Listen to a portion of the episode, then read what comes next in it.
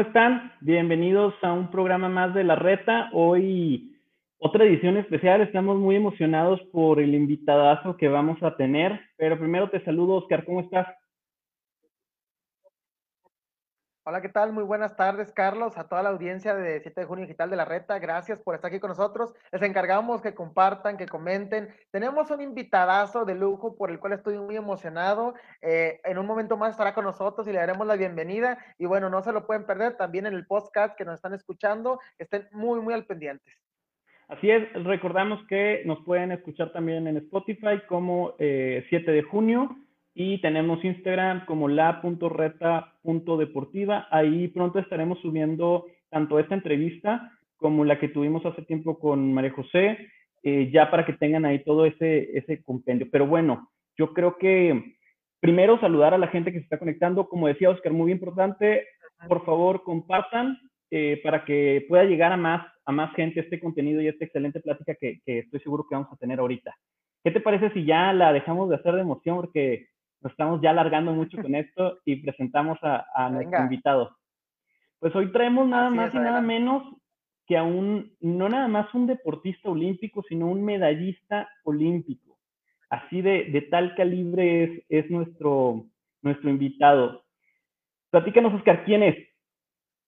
Tenemos con nosotros a un gran deportista, un orgullo para todo México, nuestro amigo Fernando Platas, clavadista, mexicano, medallista de plata en Sydney 2000, también obtuvo un quinto lugar en Atenas 2004, es una persona que se ha reconocido por su trayectoria en, todas las justas olímpicas, panamericanas, centroamericanas, donde ha participado, ha representado con orgullo a la camiseta de la selección mexicana. Entonces, mm, sin más preámbulo, está con nosotros un gran orgullo para el deporte mexicano, Fernando Platas. Hola Fernando, ¿cómo estás? Bien, bien, Carlos, Oscar, muchísimas gracias por la invitación y este, aparte del nombre, me trae muy buenos recuerdos de su programa La Reta, siempre era lo más importante para llegar a la escuela, así que un gustazo para, para por esta llamada y este espacio, ¿eh? Era la razón por la cual yo llegaba temprano a, la escuela para poder tener un ratito antes de empezar las clases. Correcto. También coincido contigo en eso. Exacto. Que no me, que no me regañen, que no me regañen, que no me regañen porque yo me quedaba después del receso un poquito más y llegaba algo tarde a la clase. Sí, sí, claro. Siempre había un este, tiempo para la reta, siempre hay un tiempo para la reta. Sí, claro, claro, claro, no puede faltar. Yo creo que es a veces hasta lo que nos motiva todavía más ganas de, ir, ¿no? Eh, primero queremos, queremos agradecerte de, de que estés aquí con, con, nosotros. Digo, la verdad estamos muy emocionados, no siempre se puede tener una, a una estrella como, como lo eres tú del, del deporte nacional e internacional, ¿verdad? Porque pues medallista olímpico, no, no es nada más como deporte, deporte local, ni menos. en la justa eh, olímpica. Así que, ¿qué te parece si comenzamos con esta plática? Estamos muy, muy, muy emocionados de que nos platiques un poquito tu experiencia en esto. Y la primera pregunta que, que, a mí me surge, eh, y creo que, que, a más gente le, le llama la atención esto, es ¿Cómo empieza en ti el gusto o el interés por los, por los clavados, por este deporte? Pues mira, este Carlos, la verdad es que yo llego a clavados por casualidad. O sea, e, el tema es que mi mamá es asmática y entonces muy preocupada por el tema de salud de, mi hermano Enrique, de mi hermana Esperanza y tu servidor, yo soy el, menor de tres, este, pues va al doctor y le dice, ¿qué puedo hacer? ¿no? Porque al final le decían que pues, era muy posible que, que era un tema hereditario y que era muy posible que alguno de sus hijos fuera asmático. Entonces le dijo el doctor muy sencillo, ¿sabes qué? Pues el ejercicio. El ejercicio es preventivo, es una excelente herramienta por si tuviera algún problema. Y pues desde que yo tengo esa razón, estoy alrededor de una alberca, mis hermanos fueron muy buenos nadadores, llegaron a Juegos Centroamericanos, Panamericanos, etcétera. Yo, yo soy hijo del, del Instituto Mexicano del Seguro Social, ¿no? 100% hecho en el IMSS. Y pues yo me topé ahí con, con muchos deportes, pero la verdad es que no, no me, no me hallaba, era bastante vaguito, este, y hasta que de repente un día ya no había otro deporte que hacer y llegué a los clavados, pero me, me, me agarró a la primera, o sea, amor a primera vista. Cuando llegas de, niño, yo tenía como siete años más o menos, y volto a ver los trampolines, las plataformas, y de repente brincando y daban vueltas, pero me acuerdo muy, muy claro, ese día que llegué era, era un jueves, porque mi papá me dijo que me iba a ver el sábado, entonces pues, me puse a entrenar, ¿no? Me apliqué. pero llego, volteo a ver a la plataforma de 10 metros y veo que un cuate se para de manos y de parado de manos dando vueltas y cae el agua de 10 metros. Bueno, yo me volteé con mi entrenador, mi primer entrenador fue Salvador Sobrino, digo, yo quiero aprender eso, ¿no? Y así, así me agarró allí, llegué por una mera casualidad, me cautivó y, la verdad es que encontré pues, un deporte que es increíble y que México es potencia y que tiene historia y que tiene mucho, mucho, mucho eh, el tema de compartir este, esta gran historia del legado que tienen muchos atletas mexicanos y pues me topé con un excelente deporte. Y ya que entraste a este mundo del deporte, porque digo, nos platicas que fue por, por casualidad, por, por, coincidencias de la vida, pero que fue un amor a primera vista. Ya entrando a este mundo, ¿existió alguna figura que te motivara a ti a, seguir, eh, ya sea en el ámbito nacional o, local o internacional? Sí, pero fíjate que hubo una, una primera etapa antes. Bueno, la primera es el amor a primera vista. Y la segunda es esta magia de la competencia de clavados. Yo, yo me acuerdo antes de conocer a, las grandes eh, leyendas que tiene este deporte, ese momento en que estás arriba en el trampolín, dicen tu nombre, ¿no? Fernando Platas, clavado siempre al frente en bolita y, suena el silbato, este, se queda callada la alberca, así sean 50 papás, así sean miles de gentes, híjole, es el más emocionante y salir, caer en el agua y de repente sacar la cabeza, escuchar los aplausos, es magia pura eso me cautivó muchísimo, me atrajo. A mí la competencia me, emocionó mucho. Y, la tercera, como tú dices, pues sí, las leyendas. A ver, yo, este, este, más o menos por ahí del 13 de enero, 14 de enero, falleció el doctor Carlos Girón, excelente amigo, medallista olímpico en Moscú 80. Y, y, yo me acuerdo clarito cuando llegué un sábado, mi entrenador Salvador Sobrino terminaba de entrenar con él porque eran clavadistas, estaban haciendo el proceso para Los Ángeles 84 y, Carlos y él terminaban de entrenar y, nos ponían a entrenar, entonces, y le preguntabas a Carlos, oye, este, tú tienes una medalla olímpica y Carlos te decía, sí, mira, en Moscú, y la competencia fue así, y de repente llegabas a otra competencia y estaba Joaquín Capilla, Álvaro Gagiola, el mismo Jesús Mena estaba en las categorías todavía de, juveniles, era mi compañero y pues ahí todo el mundo decía, el güerito se va a ser medallista olímpico, ¿no? Entonces, la verdad es que tienes enclavados, tienes los ejemplos vivos, entiendes que son seres humanos de carne y hueso, pero que tienen algo especial. La verdad es que a mí me encantaba preguntarle 20 veces a Joaquín, cuéntame el último clavado de la final de 10 metros de Melbourne 56. Y Joaquín te la volví a contar con todas las ganas. Imagínate la, la chamacada de 7, 8 años ahí de chismosos preguntándoles. Y tiene mucho que ver. La verdad es que yo aprendí ahí a, a entender que los mexicanos éramos de los mejores del mundo, que yo quería una medalla, que yo quería ser parte de ese grupo selecto, ¿no? De, de, de atletas que pues, simplemente tenían una medalla y que los hacía especiales para todos nosotros. Claro. Entonces, desde, se podría decir que, desde que empezaste a meterte ese mundo, como nos platicas, las, primeras competencias, escuchar el aplauso del público, escuchar tu nombre eh, cuando te, mencionaban, ¿desde ahí supiste que tu camino iba a ser eh, los clavados o eh, llegó un momento en el que dijiste, sabes qué, tengo la oportunidad de irme por acá o por acá, pero me voy a ir por, por, por mi pasión? hay, momentos, ¿no? Que, se van acomodando las cosas, pero lo primero que me acuerdo es que yo, yo todos los días que iba a entrenar era como ir a un parque de diversiones, era increíble, era divertido, aprendías todo nuevo, saber, ibas a la escuela y digo, no por hacer ni menor ningún deporte, ¿no? Pero aprendías a correr, a tirar un balón, eh, básquetbol, voleibol, pero pararte de manos, este, saber dar vueltas y luego un giro, y luego este, tirarte para atrás, y luego que de repente te dijeran, oye, plataforma de 5 metros, ya ibas para arriba, pues, era magia pura, la verdad es que eso me atrajo mucho. Y, después, conforme vas compitiendo, pues obviamente a mí me tocó una excelente generación, una generación con clavadistas y unas cualidades físicas increíbles, Uber Ramírez, Didier Mena, José Antonio Ponce, este, eh, José Almazán, este, en fin, una, una generación de chavos que tienen unas cualidades fuera de serie. Y pues bueno, yo al final traté de hacer mi propio camino ahí, pero yo creo que el punto que tú te refieres es, es en 1988, selectivo para Juegos Olímpicos de Seúl. Yo quedo en tercer lugar en la competencia, literalmente Jesús, pues bueno, se estaba preparando para ir a Juegos Olímpicos, Jesús queda segundo, y después lo veo que gana su medalla, entonces yo dije, oye, mi compañero, yo casi le ganaba, ¿no? Entonces ahí como que fue el tema de yo quiero ser y voy a tomar las decisiones para poder llegar a ser medallista olímpico. Excelente, Fernando. Dentro de tus inicios que nos has platicado, dentro de esa historia, ¿cuáles fueron los obstáculos en tu carrera? Uf, fíjate que yo, eh, yo si tuviera que definir eh, mi deporte, sería un gran maestro de vida. la verdad es que te va poniendo pruebas, te pone pruebas. A ver, eh, estás hablando que un entrenador maneja niños entre 6 a 8 años y tienen que ayudar, bueno, tienen que aprender a manejar el miedo, ¿no? Desde ahí el factor del miedo, si un niño a esa edad se te pega, pues solamente se va, ¿no? Y no va a volver a regresar a un deporte. E, ese es uno. Y, y, segundo, vas entendiendo que manejar tus propios miedos, o sea, si, si tuviera que poner un gran reto, es que al final es manejar tus miedos, este, vencerte a ti mismo, darte la oportunidad, porque tus miedos tú te los pones, en realidad tú, tú eres el que dice, híjole, está muy alto, ¿no? Hoy, y no puedo hacer una vuelta más, o sabes qué, a este clavadista no le puedo ganar, tú, tú mismo te los pones, y ese fue el gran reto que me enseñó este maestro de vida y que al final todos los días, todos los días tenías que volver a empezar de cero. Así no importara que ganas una medalla olímpica, al otro día regresabas al entrenamiento y empezabas de cero.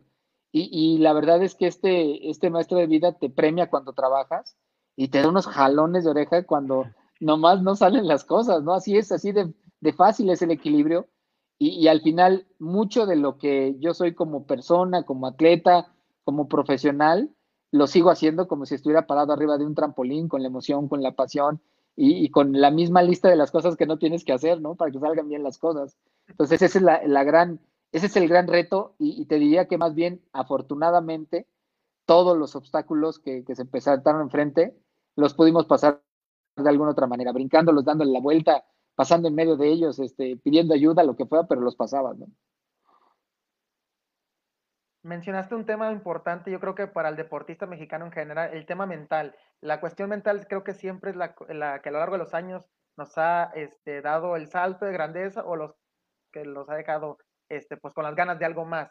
Eh, dentro de esa, de esa sensación, ¿qué se necesita para ser clavadista? Aparte del tema mental, ¿qué se necesita? ¿Qué se requiere?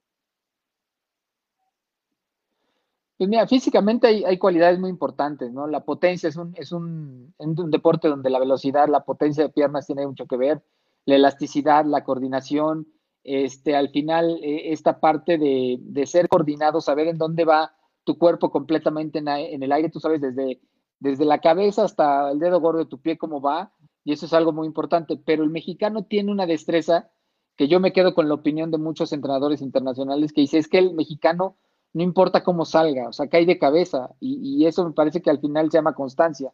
Entonces, tú tienes todos, todos los clavados que realizas, sales diferente, más rápido, más lento, más alto, este, en fin, tienes que ajustarte y tienes que saber caer siempre de cabeza y esa es una cualidad que siempre tenemos, ¿no? Es, es la cualidad donde el mexicano resuelve con una botella de plástico, este, dos hilos y unas ligas y resuelve todo, ¿no? Entonces, esa es la cualidad que tenemos, pero eh, pero mentalmente hay una parte muy importante en la competencia de clavados y es el equilibrio. Hay deportes donde tienes que llegar como muy emocionado, muy, muy prendido. Hay otros que tienes que ser completamente frío.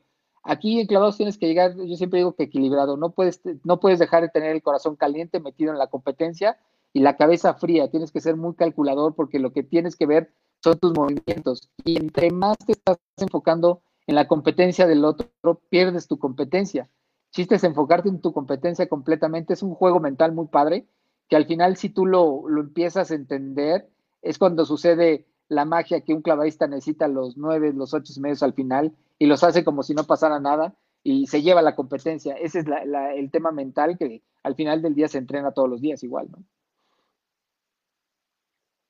Excelente. Eh, ¿Cuánto dura la vida útil de un deportista de este tipo, de alto rendimiento, en tema de clavados? Mira, la verdad es que hoy en día los entrenamientos han mejorado mucho. En realidad tú estás teniendo un clavadista desde los 14, 15 años. Está Alejandro Orozco, que fue medallista olímpica a los 14. Este, y bien cuidado, tú puedes llegar a los 31, 32, 33, dependiendo la, la prueba. Casi siempre vas a llegar a esa edad en el trampolín, ¿no? Porque es el trampolín es la prueba de los viejos, de los experimentados. Pero, pero sobre todo tiene que ver mucho cómo hiciste la base, la base técnica desde tus inicios. E esa es la gran diferencia. Si tú te enseñaron muy bien la técnica, te enseñaron muy bien las bases de, de lo que estábamos en, en, la etapa de iniciación, híjole, haces maravillas. Si tienes un, un, clavadista muy longevo, pero si eres un clavadista que ha tenido muchos errores, pues obviamente te va costando más trabajo. Las lesiones es un tema, sin lugar a duda, pero tiene mucho que ver tus bases. Eh, así que casualmente lo que te dure el clavadista es lo que le puedas gastar de tiempo haciendo bases. Si el niño lo tienes a los cuatro años y a los 14 años podría ser su primer competencia, pero lo tienes haciendo bases técnicas, bueno, va a volar, ¿no? Y te va a durar muchos años. Ahorita eh, que mencionas esto de, las bases y de cómo hay algunos deportistas que empiezan muy jóvenes y, empiezan a tener éxito, pues en tu caso, a, tu, a, temprana edad tú ya estabas ganando medallas en, Juegos Centroamericanos, ¿verdad? ¿Qué sacrificios implicó para ti o para un joven de esa edad el, lograr, el poder lograr un éxito? Más bien, ¿qué sacrificios necesitaste para poder llegar ahí?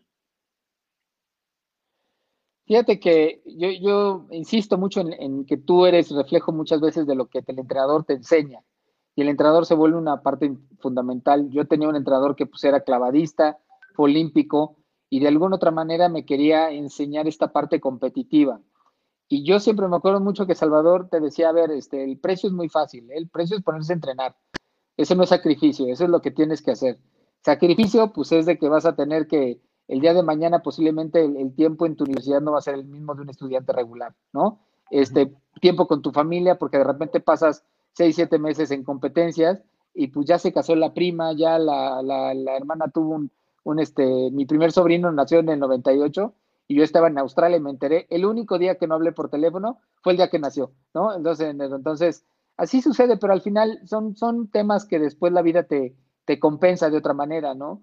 Pero yo creo que no hay sacrificio porque te gusta tanto, te apasiona tanto que es más, si ahorita tú me quitas, pues digamos unos 15 añitos, ¿no? Y, me dices, oye, tu trabajo va a ser volver a entrenar, sí me aventaba, ¿no?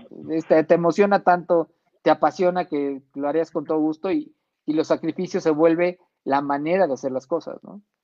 Claro, claro, claro. Ya cuando, cuando tienes esa pasión, pues esos sacrificios terminan valiendo la pena, ¿no?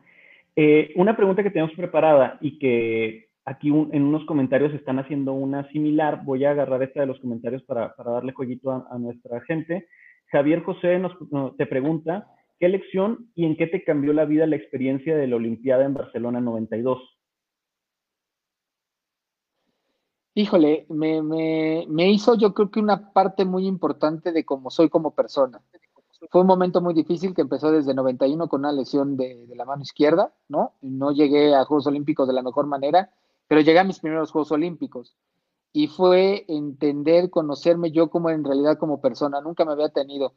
Tuve tan buenos resultados a partir del 85, 87, 89, 90, que yo volaba. Yo era el, la, la promesa, ¿no? Del 92 y la verdad es que ese jalón de orejas que me puso el deporte, decir, a ver, tranquilo, este, si no te cuidas, una lesión es, es un tema difícil, tuve que pasar esta operación, pero sobre todo saber cuáles eran las cualidades y defectos de mí como persona, hacerte un análisis frío, ¿no? Y tenerlo que hacer hasta si te duele tu ego, ¿no? Y decir, a ver, no tienes esta cualidad y no tienes y tienes este defecto, ¿no? Así de plano.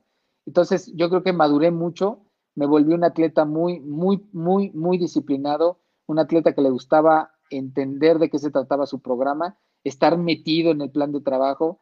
Eh, fue una lección complicada, difícil, pero sí una que me transformó en dejar de ser el niñito de, de, de 15, 16 años a ser un atleta de alto rendimiento a esa edad, ¿no?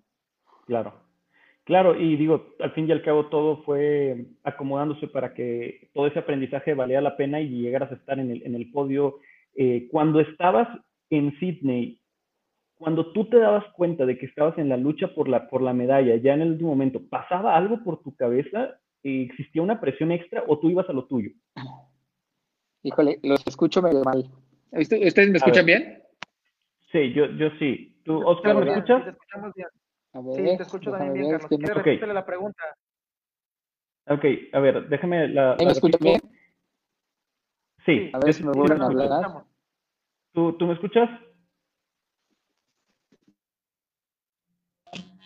¿Me escuchas? Ahí está, ¿no? Ajá. ahí te Creo que ahí estamos otra vez.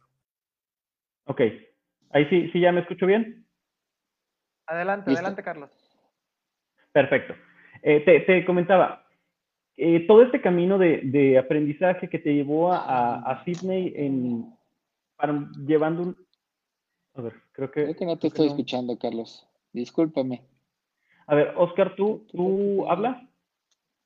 Dos segundos. A ver, adelante, Fernando, ¿me escuchas bien?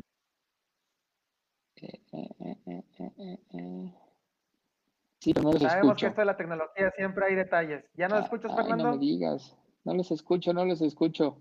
Sálvenme. A ver, déjame. Déjame le, le mando mensaje. A ver si me pueden hablar. A ver, Sí, hola, ¿me adelante, escuchas? adelante, Fernando. Hijo, no los escucho yo. Mm, mm, mm, mm, mm.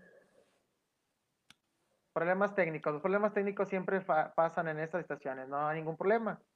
Este que. Carlos, ¿qué Sí. tal si puede que se salga y vuelva a entrar? Sí, es- Déjenme- la- la. Si me salgo y me meto, ¿puede Sí. ser? Ok. Sí, sí, Fernando. bueno, vamos a Bueno, esperar. ahí lo tienen. Sí. Vamos a esperar un momento más para la gente que nos está escuchando y nos está viendo ya en casa. Tenemos a Fernando Platas, medallista olímpico en Sydney 2000. Eh, estamos teniendo una plática muy amena. Yo creo, Carlos, estoy muy emocionado, la verdad, por tener aquí en casa un medallista olímpico y agradecemos a toda la gente.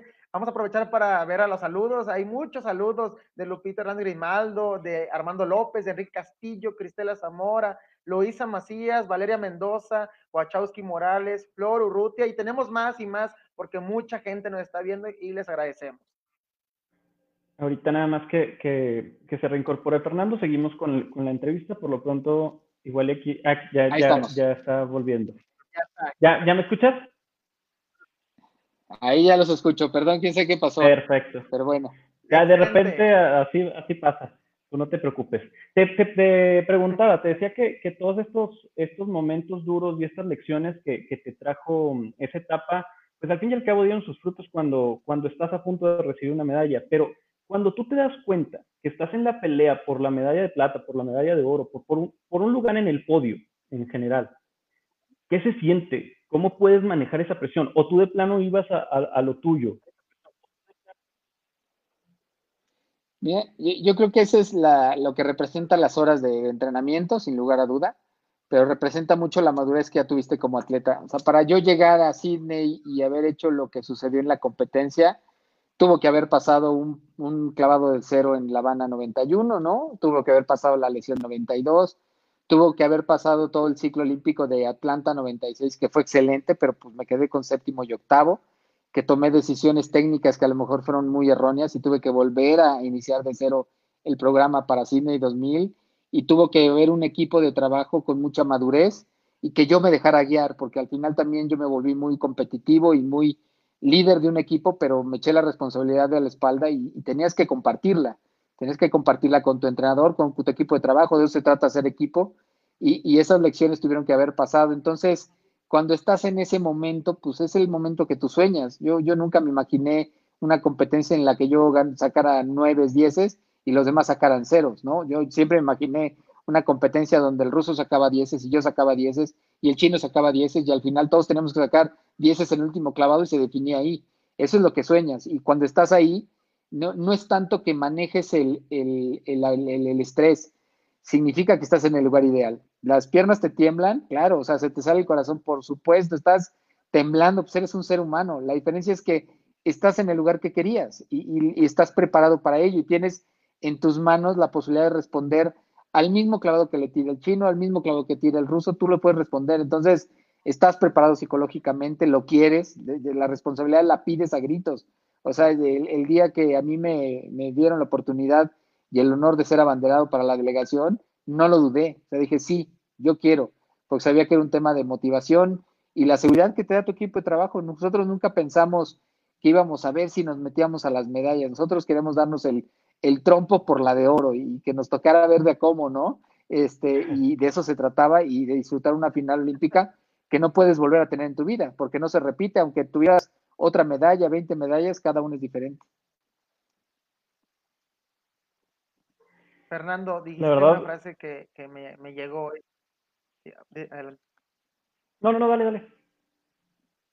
Yo solamente iba, iba a mencionar o sea, que la verdad la frase... coincido, coincido con, con los comentarios que nos están poniendo de que Valeria Mendoza, por ejemplo, señala que le encantan las respuestas. Creo que a todos nosotros, este, la verdad, estamos muy emocionados por, por estos testimonios. Ahora sí, Oscar. Sí, también, Fernando, la gente nos comparte que ellos eh, la gente que nos ve está poniendo mensajes como Lupita también, Hernández Grimaldo, eh, dice que ella te recuerda de niña verte por la televisión, estar con esa emoción de que tú pudieras estar dentro, dentro, de la, dentro de la, del podio y creo que es algo que también en particular y Carlos y yo lo estamos sintiendo.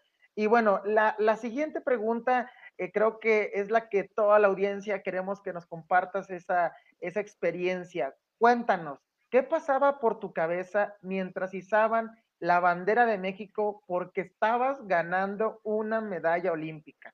Platícanos.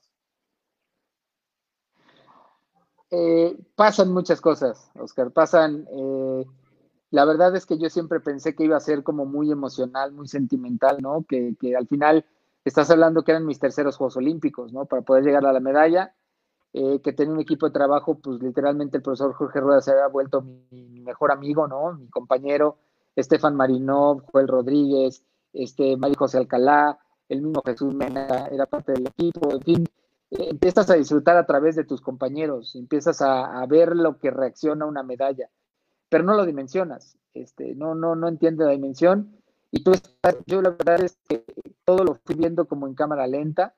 Yo tenía muchas, muchas cosas que, decir y quería hacer y brincar y gritar, pero no puedes, estás como en una pausa completa eh, y de repente estás arriba en el podio y primero para que te pongan la medalla, como que dices, a ver si no me juegan la broma, ¿no? A ver si no me dicen, eh, se la creyó, señor, pásele de otro lado, ¿no? Eh, primera. Y, y segunda, ya que la tienes, yo la verdad la volteaba a ver y decía, esto es lo que cuesta, esto es lo que cuesta, lo que le da sentido.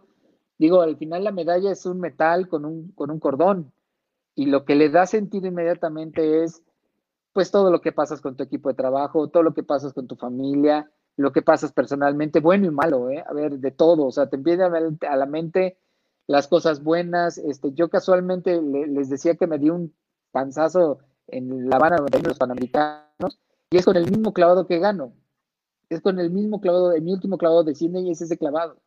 Entonces te viene a la mente todo eso y empiezas a tener demasiadas emociones que, te quedas frío, ¿no? Y, poco a poco lo empiezas a entender, pero este es un proceso que hoy, después de 20 años de la ya todavía lo sigo procesando. ¿eh? Es algo que sigue, que continúa, porque las experiencias son diferentes, ¿no? Antes era mucho el, el evento. Yo imagínate, yo tengo dos hijos, Imagínate que los dos este, de repente sacan la medalla que está en un cajón y se la ponen y mira papá, o me mandaron mi mensaje junto con mi esposa de, los 20 años de la medalla y bueno, no, o sea, me, quebraron, me hicieron pomada, ¿no? Y, y, eso pues son otras experiencias que al final sigues, sigues entendiendo lo que significa una medalla olímpica. Así es, ese, ese reconocimiento que tú valoras por los años, porque eh, son años de preparación, los comentas, Fernando, son años de obstáculos, son años de, de estar en constantes entrenamientos y claro que implican sacrificios enormes, ya lo dijiste. Y creo que nosotros también como aficionados, y Carlos no me dejará mentir, la gente que nos ve, el verte en el trampolín compitiendo con los mejores del mundo y saber que un mexicano ganó esa medalla de plata, que ojo para la gente que nos ve y, que a lo mejor no recuerda, de que hasta milésimas ¿eh? en la puntuación, de que hasta milésimas de poder colgarte el oro por la competencia con, con el chino que estuvo muy, muy cerrada. Pero bueno, eh, esta serie de preguntas, ¿implica una presión extra el ser abanderado de la delegación? o no te dijeron, oye, fuiste abanderado, tienes que echar toda la carne al asador, o lo tomaste de manera natural? Eh, mira, para Cindy la verdad lo tomé de una manera muy natural, estábamos con mucha seguridad del trabajo, este, literalmente tienen que evaluar muchas cosas, también tiene que ver la agenda que tú tengas, porque si compites al otro día de la inauguración, a dos, tres días, pues es muy cansado estar en la inauguración, es un evento muy largo, ¿no? Pero la verdad es que sí es una, es una responsabilidad, se puede volver motivante y, depende mucho de la madurez del atleta, ¿no? Creo que el equipo de trabajo tiene que tomar la decisión. Yo tuve la fortuna de ser de Sydney y también en Atenas. Y en Atenas otra, otra experiencia, porque en Atenas fue como si te dieran ese apapacho de, pues es tus últimos juegos, ¿no? Este, la verdad, muchas gracias, qué bueno. E, era como mi diploma de, graduación, ¿no? Y, y, así lo tomas y también termina siendo una experiencia padrísima. Sí termina siendo pues una vivencia que te la llevas en, el alma y que al final del día sí, yo siempre pensé que el abanderado le ponía su personalidad, le ponía su liderazgo y eh, mucho la mentalidad de lo que tú quieres y que tú piensas que funciona como atleta, sí lo pones, o sea, la delegación vive eso y todos estamos en una situación pues muy, muy, eh, muy aprensiva, pues estás en el momento más crítico del atleta y todo eso al final del día termina sirviendo para, para que funcionen las cosas, ¿no? Claro, y además supongo la, la el, si te eligen como abanderado, pues es por algo, es eso que, que señalas tú de, del trabajo que traes, del el respeto que impones a tus compañeros o del, de esa um, admiración que, que, les, que les causas. Y hablando, digo, ya hemos hablado, te hemos preguntado sobre momentos que marcaron tu, tu, tu carrera, pero y esos otros momentos, ¿hay alguna anécdota que sea más que, que sentimental, más que, que impactante, que sea curiosa, que hayas vivido tú en tus Olimpiadas, algún momento que digas tu híjole, es que eso está digno de platicarse, este, algo que, que... Pues, pues, la verdad es que, mira, yo fui a cuatro Juegos Olímpicos, Barcelona, Atlanta, Sydney y Atenas. Y lo que te diría es que cada uno tiene, tiene, no, no, no hay comparación, cada uno tiene su anécdota, cada, cada uno tiene su espacio en, una vivencia personal Barcelona, pues una excelente ciudad, ¿no? Y aparte en el momento donde abre todo el profesionalismo al movimiento olímpico, entra el famoso Dream Team, el único Dream Team, porque la verdad es que como ese no, no habrá otro, ¿no? Era un espectáculo que saliera del hotel, veías helicópteros volando. Este, la, la, mercadotecnia, como hoy ustedes la conocen en Juegos Olímpicos, literalmente ahí fue el boom. Este, Atlanta fue increíble el nivel competitivo, la organización tan eficiente. Fueron los Juegos Olímpicos que parecían como sacados de una lonchera y puestos, pero no tenían el, el, carisma, tenían, fue, fue una renovación de lo que significaba el olimpismo y la competencia fue fuertísima, por lo menos en clavados, el nivel fue increíble. Este Sydney, solamente para mí unos juegos increíbles, porque además caes en un país donde el deporte nacional son las actividades acuáticas, ¿no? Entonces transformó todo para nosotros, una alberca de 15 mil espectadores, de 5 mil asientos para medios de comunicación, la cobertura ustedes son muy jóvenes, pero en aquel entonces, bueno, pues, era la primera vez que teníamos un mail para que te llegaran todos los correos de ánimo. Entonces, había una zona que te daban 30 minutos para contestar correos y, no, hombre, no contestabas nada, ¿no? Gracias, punto, FPA, listo, de otro, ¿no? Entonces, pero era padrísimo, era impresionante cómo podías estar conectado en, segundos, ¿no? Con, la gente. Este, y Atenas, pues bueno, ¿qué te puedo decir? el glamour de, sobre todo de, terminar mi carrera en un lugar donde inicia el movimiento olímpico, que para mí pues, significa muchísimo el movimiento olímpico, significa los valores, significa mi familia, o sea, mi, mi segunda casa fue el Comité Olímpico y ahí toda la vida entre, entre los directivos, entre la gente de, mantenimiento, pues ahí literalmente estuvimos. Entonces cada uno tiene, tiene una, un, un, tema especial, tiene anécdotas, tiene vivencias. Este, estás hablando que vas con tus compañeros de la delegación, que pues los conoces en más de 16 años, ¿no? Este, la primera vez que yo competí contra Dimitri Sautín fue en el 89 y pues terminamos compitiendo yo en 2004 y en el 2008, ¿no? Este, Johnny competía en 1988 los primeros Juegos Olímpicos, era ya medallista y se retira en Sydney, entonces, pues son tus amigos de toda la vida, entonces al final esa es, esa es la gran vivencia, cada una es especial, cada una tiene un rincón, este, sonrisas, eh, pues también llantos, de todo, ¿no? Y, al final, este, pues siempre será, será, el tema de la amistad y de los amigos que hiciste en este, en este gran mundo, pero cada uno es una experiencia única, irrepetible y, y que es, de verdad luego es complicadísimo entrar en detalles de lo que significa. Sí, claro, supongo que lo, que nos puedas platicar va a quedarse aquí comparado a lo que viviste tú, ¿no? Eh, al principio, vamos a hablar un poquito de, lo que es México respecto a, los clavados y a este deporte.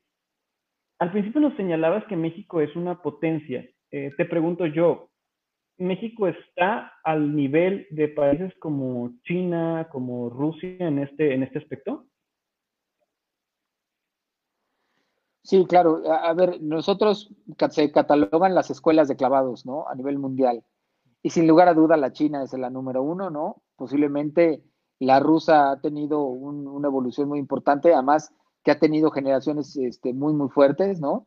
Eh, sin lugar a duda, obviamente, Estados Unidos y, México somos una potencia a, nivel mundial porque no es de hoy, sino es de generaciones. Eh, también tienes que hablar de una escuela alemana, ¿no? Tienes que hablar también de la escuela australiana, que hoy tienen excelentes entrenadores, empezando por Salvador Sobrino, ¿no? Que es mexicano.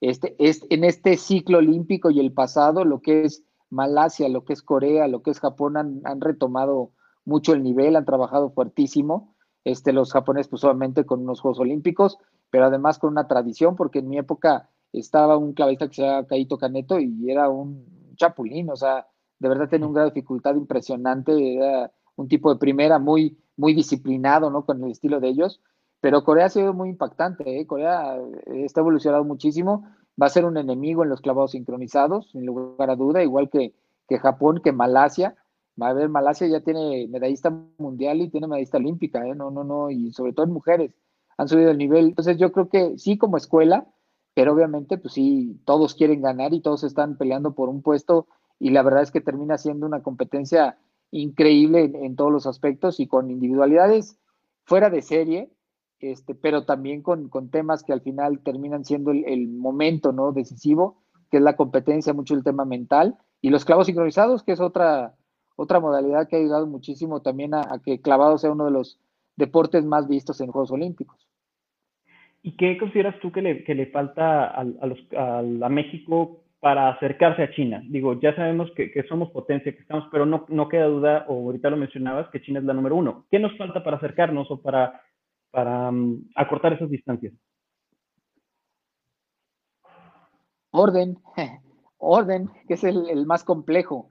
Tenemos muy buenos entrenadores. A ver, hoy en día uno de los mejores entrenadores a nivel mundial es Iván Bautista, ¿no? Magin, Magin, que fue la entrenadora de Pablo Espinosa, entrenadora de Rommel Pacheco y de Yair, que es más mexicana ya, ya Magin, y que ha hecho un excelente trabajo, pero nos falta tener orden, nos falta que el niño que llega el primer día a una fosa de clavados entrene con la mejor técnica como lo hace el equipo nacional, que tengamos entrenadores de iniciación que, bueno, tengan preocupados por el detalle, que las manos no van así, que van derechitas, que el niño se para derecho, todos esos detalles terminan contando, a ver, eh, ya clavados ya no es un tema de, híjole, tienes un chorro de valor, tírate, no, no, hay, hay este, ciencia, hay biomecánica, hay técnicas de entrenamiento y creo que eso hoy nos deberíamos de estar más, más este, interesados.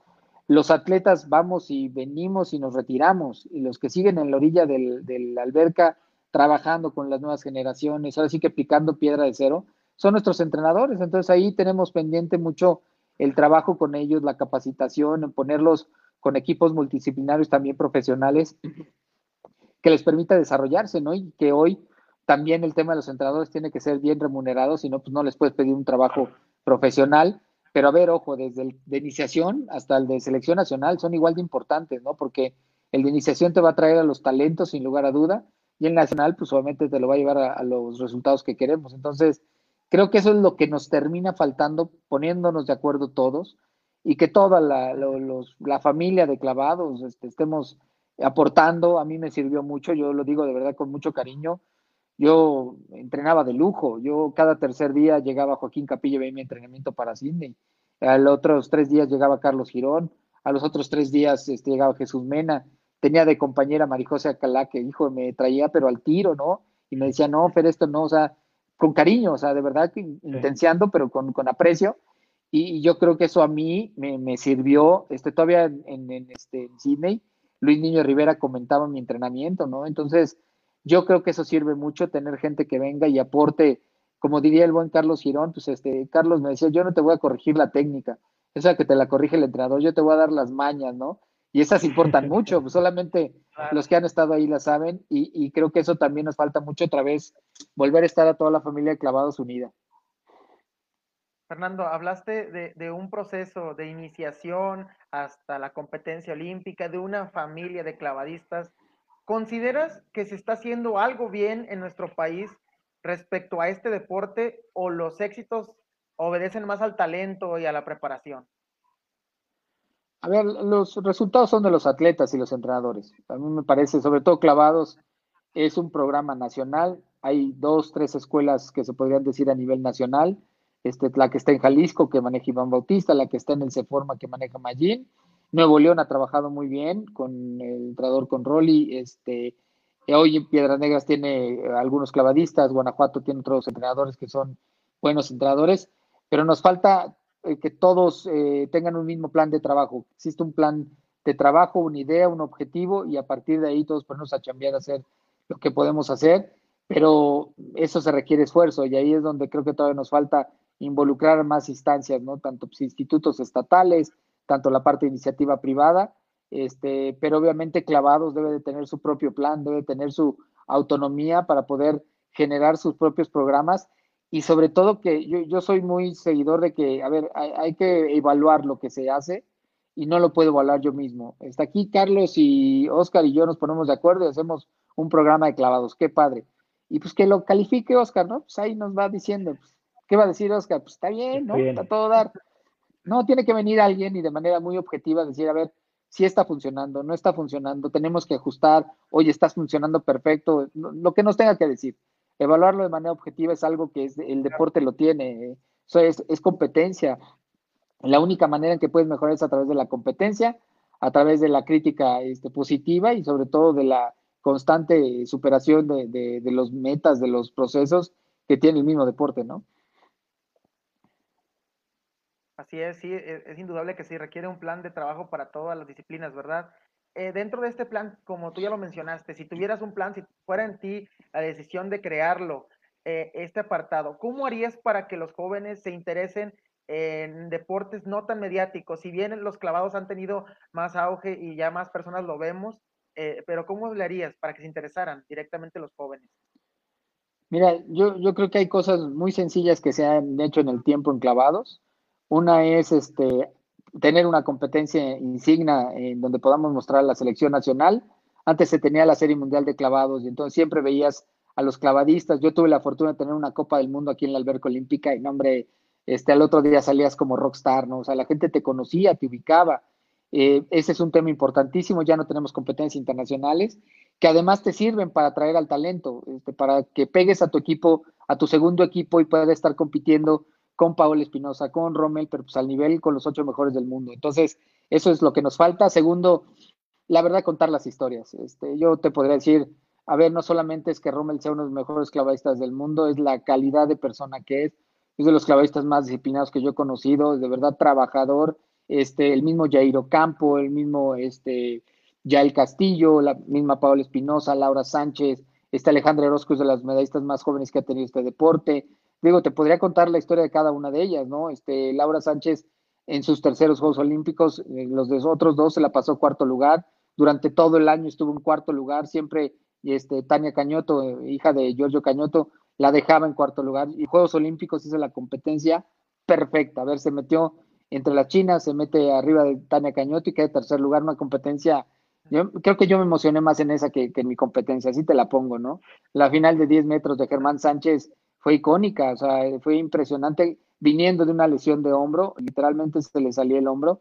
Ese día, en la mañana le preguntaban, oye, ¿te duele el hombro? No. Y, pues, listo, no le dolió, cayó de cabeza en todo y se mete en segundo lugar. Entonces, yo creo que contar esas historias y contarlas a cada uno de los chavos, este, van a encontrar ahí una, una historia de, de seres humanos, de mexicanos y mexicanas que son admirables y que al final son igual de chavos que ustedes y que se han puesto nada más una meta de estar entre los mejores del mundo y se han puesto a trabajar. Entonces creo que nos falta promocionar eso, nos falta que la gente entienda que de verdad este deporte es increíble, es padrísimo, que lo puedes aprender a cualquier edad, ¿no? Que puede gente de 20 años lo podría aprender, pues para divertirse está increíble y la verdad no pasa de tantito un panzazo y te pones rojo y, y otra vez el que sigue, ¿no? Entonces, hacerlo divertido, creo que nos falta promocionarlo y hoy en día estas plataformas, esta plataforma es una chulada para poder tener en, en, estas, en estas este, comunicación constante a nuestras leyendas, ¿no? Este, todavía dijo, platicar con Marijose Alcalá,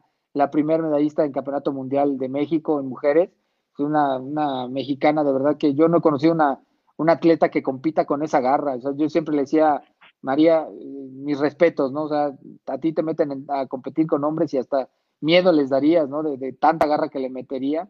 Y así, ¿no? Te, te podría contar de cada uno de ellos y, y, yo creo que es lo que nos falta, promocionar esas historias de éxito que, que al final te hacen un referente de que México somos una potencia a nivel mundial. Claro, totalmente de acuerdo. Claro, y, y, sobre todo que tenemos aquí muchos, tenemos muchas historias de éxito aquí en México. La verdad es que cada vez que vienen los Juegos Olímpicos, Sí, sí, sí. Cada vez que vienen los Juegos Olímpicos o viene un Panamericano o viene un Centroamericano, sabemos que México va a estar peleando y nos emociona poder verlo y poder saber quiénes son los que van a competir. Totalmente de acuerdo, Fernando. Eh, eh, dentro de ese tema del mismo de los jóvenes, ahora en los espacios, ¿es fácil que un joven encuentre lugares donde desarrollarse como deportista en esta disciplina? Mira, en clavados no es tan fácil porque obviamente el problema es la fosa de clavados, es una infraestructura muy, muy complicada y además hoy en día también está el gimnasio en seco, que tienes los trampolines en la, la fosa de una espuma, los cinturones de seguridad con las camas elásticas. No es tan, no es tan fácil, pero al final del día hay la posibilidad de, que tú puedas encontrar ¿no? este, la manera de entrenar. Hay estados que han hecho el esfuerzo para tener una, una iniciación en clavados, entonces, pero el chiste es lo primero es entrenar un entrenador. Mira, y te cuento, ahora sí que la anécdota. El entrenador este, de, Joaquín Capilla era el profesor Mario Tobar, el entrenador de Carlos Girón, de Jesús Mena, de Marijose Alcalá, de Yael Castillo y de tu servidor era este, Jorge Rueda. Hoy en día el entrenador de Paola, de Iván, de Germán es Iván Bautista. Y ninguno de estos tres entrenadores fue clavadista. Los tres fueron licenciados en educación física. Y la diferencia fue la pedagogía, las ganas, el ponerse a estudiar, el ponerse a capacitar. Y la verdad es que encontraríamos ahí materia para tener entrenadores. E, es, es muy técnico el, deporte. Y tú inmediatamente puedes tener una sensibilidad muy importante como entrenador. Es más, te diría que casi te, casi te aseguro que siendo buen atleta no se te asegura ser buen entrenador. Al contrario, hay una, un feeling muy importante que tiene el entrenador. Y se podría enseñar, se podría hacer una, una parte básica creo que hoy en día clavados tiene que estar enfocados donde hay plataformas, sin lugar a duda, pero sí sería muy interesante promocionarlo con encontrándote talento este, que es fuera de serie porque trae, ya trae el, don de ser entrenador, sin lugar a duda, ¿no? Sí. Excelente. Eh, yo tengo una duda los Juegos Olímpicos de, de, Sydney representaron grandes éxitos para nuestro país en general. Fue una gran participación de México. ¿A qué se debió? ¿Existió algún factor en esos tiempos que digas tú, por qué hubo tan buena participación? ¿Era una generación muy buena? Eh, fue una generación que ya venía con trabajo. Fue una generación que ya veníamos de, de Barcelona 92, en donde la expectativa fue demasiada. Se creía que se iba a ganar 10 medallas y se trajo una de Carlos Mercenario. Y luego en, Atlanta, pues íbamos por seis y se trajo una, Bernardo Segura.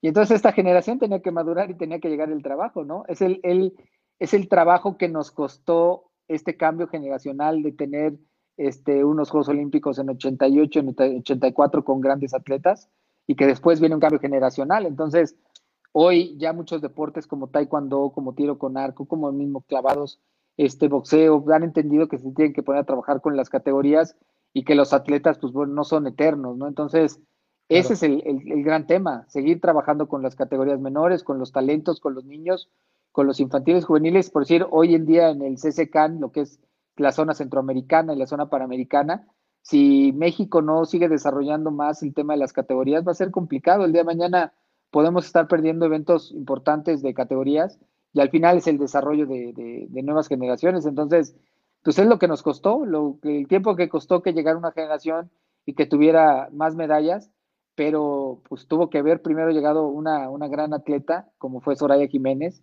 que rompiera con esa maldición de una a una, la rompiera con una oro y, que todos, ay, hasta liberáramos el estrés, ¿no? Y todo el mundo a competir suelto, hasta eso cuenta.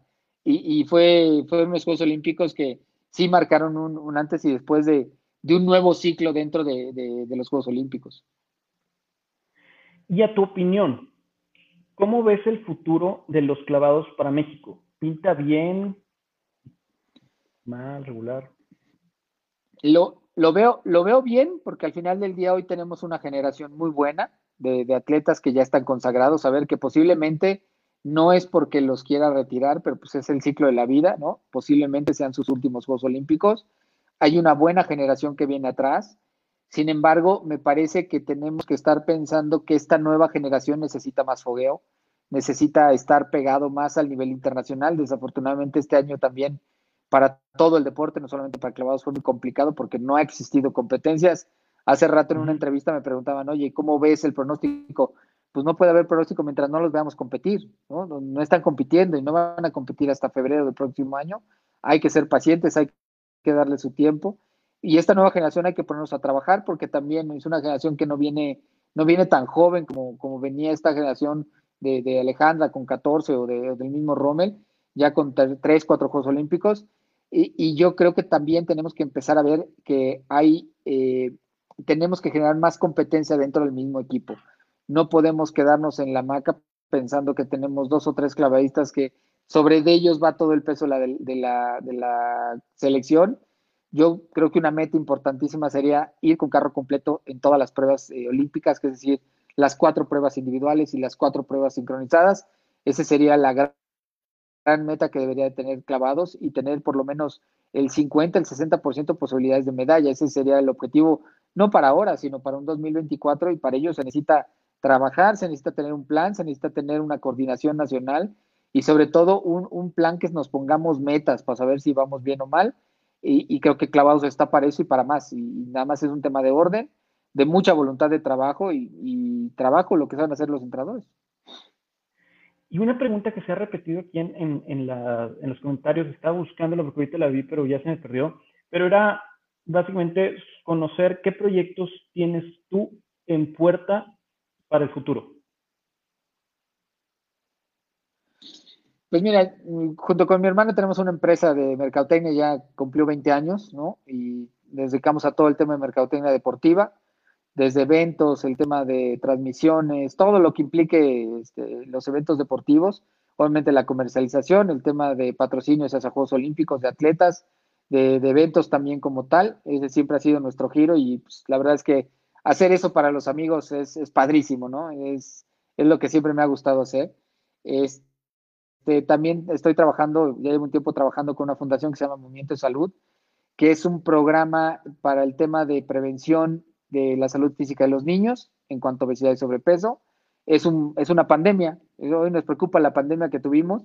Esta pandemia tiene más de 6, 7 años y la verdad es que no se va a corregir ni con etiquetados, ni con estar diciendo que no comamos es un tema de educación. Este, a ver, ustedes dos, Carlitos y Oscar, les encanta el deporte, son chavos sanos, saben cuándo comerse unos buenos tacos y cuándo tenerle que correr más, porque se comieron una pizza, y si se van a echar una chévere el, el fin de semana, pues sí, pero pues hay que ir cinco días al, al gimnasio, ¿no? Para que no haga cargo de conciencia.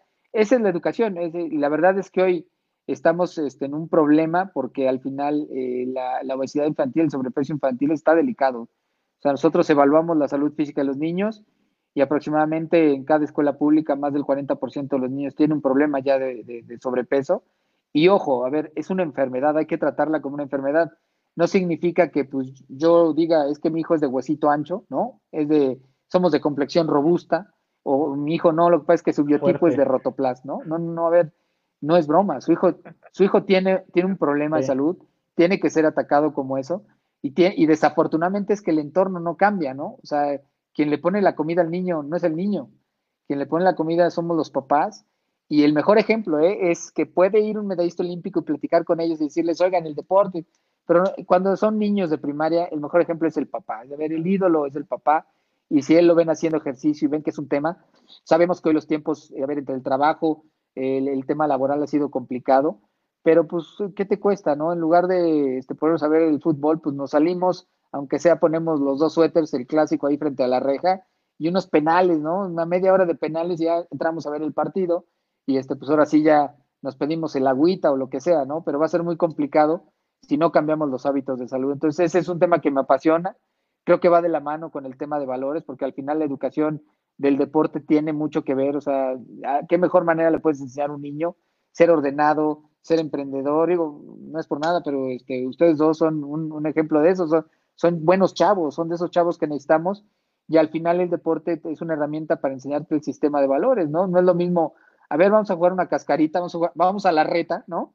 Este, no es lo mismo que digas, a ver, hoy en la reta vamos a aprender este respeto, ¿no? Oiga, nadie se llame por un nombre muy famoso, mejor todos por nuestro nombre, ¿no? Carlos, Oscar, Fernando, ¿va? Y segunda, pues respeten al árbitro, ya con eso estás enseñándoles claro. orden, ¿no? Y, eso es algo muy sencillo que hace la educación física y, y, creo que hay que tenemos un gran pendiente. y ya hablo de este tema porque me apasiona y pues porque yo crecí en el IMSS, ¿no? Y el IMSS es prevención, es un tema de, de seguridad social y ahí se aprendió y creo que lo hemos dejado. En estos momentos es muy bueno tomar las bases y la base siempre va a ser la familia, la buena educación física y la, la, la educación, ¿no? Siempre. Pues la verdad, estamos súper contentos de, de, de, todo esto que nos estás platicando. Creo que tienes toda la razón.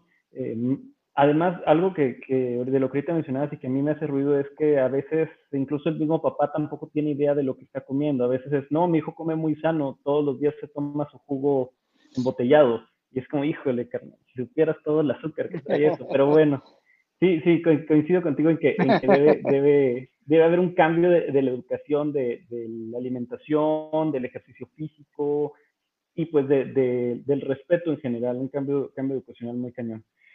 Ahorita, lamentablemente, ya se nos está acabando el tiempo. Estamos súper contentos de haberte tenido aquí. La verdad es para nosotros un honor que, que no, no nada más que una persona de tu calibre, no, es un honor haber tenido a Fernando Plata, o sea, independientemente de, de, de las medallas que hayas ganado, de, de, los logros que hayas obtenido, tu calidad humana sí. creo que es lo primero que habla por ti y de mi parte y de la de Oscar, y estoy seguro que de la gente que nos está viendo, que está aquí comentando, tenemos muchos comentarios, creo que todos estamos agradecidos por porque hayas eh, accedido a venir aquí, aquí con nosotros.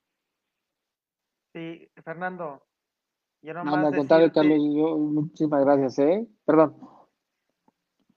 No, no, nada más para decirte, y disculpa interrumpir, eh, muchas gracias por estar aquí con nosotros. La verdad es que yo estoy muy emocionado con lo que nos respondes y a mí me, me, me apasiona también otra parte de, de, mi pasión del deporte, es la educación y lo que acabas de comentar, el mensaje de reflexión que nos acabas de mandar a toda la audiencia, a toda la gente que nos ve y nos escucha, creo que es muy importante y esa calidad humana de la que habla Carlos se refleja en las palabras y los hechos de tu trayectoria. Entonces, la verdad, muchas felicidades por ser como eres, Fernando, porque creo que deportistas mexicanos de tu calidad y de tu, de tu forma de pensar y ver las cosas, necesitamos más, más y más y más cada día.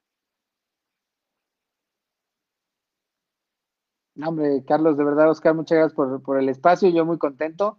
La verdad es que no se crean, yo termino aprendiendo más de ustedes, es, esa es una realidad porque ustedes ya son una generación que, que empuja muy duro, que literalmente este, es, es, la nueva generación que, que, debe de estar al frente. Y me emociona mucho ver chavos tan emprendedores como ustedes.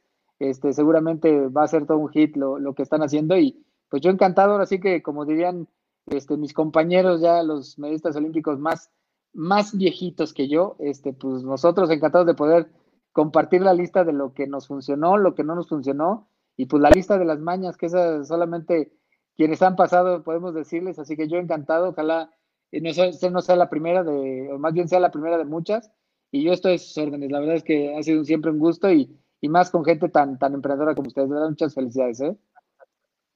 Pues no nos queda más que, que, volverte a agradecer, creo que, creo que no está de más, y decirte que tienes las puertas abiertas de este programa para cuando tú quieras, cuando quieras venir a platicarnos algún proyecto, cuando quieras venir a, simplemente a volver a platicar sobre, sobre tu experiencia, sobre nuevos consejos que les puedas dar a todos nosotros, que nos puedas dar, eh, nosotros estaríamos encantados. Así que la invitación queda aquí abierta, esta es tu casa. Y muchas gracias por, por haber venido. Muchas gracias a la gente que está comentando, de verdad, creo que creo que todos salen, salen igual de, de, emocionados como lo estamos Oscar y yo por esta, por esta plática.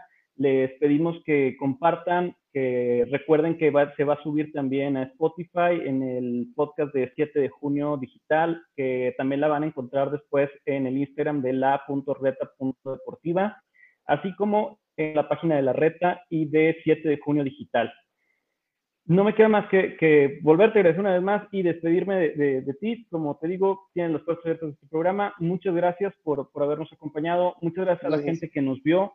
Y de mi parte es todo.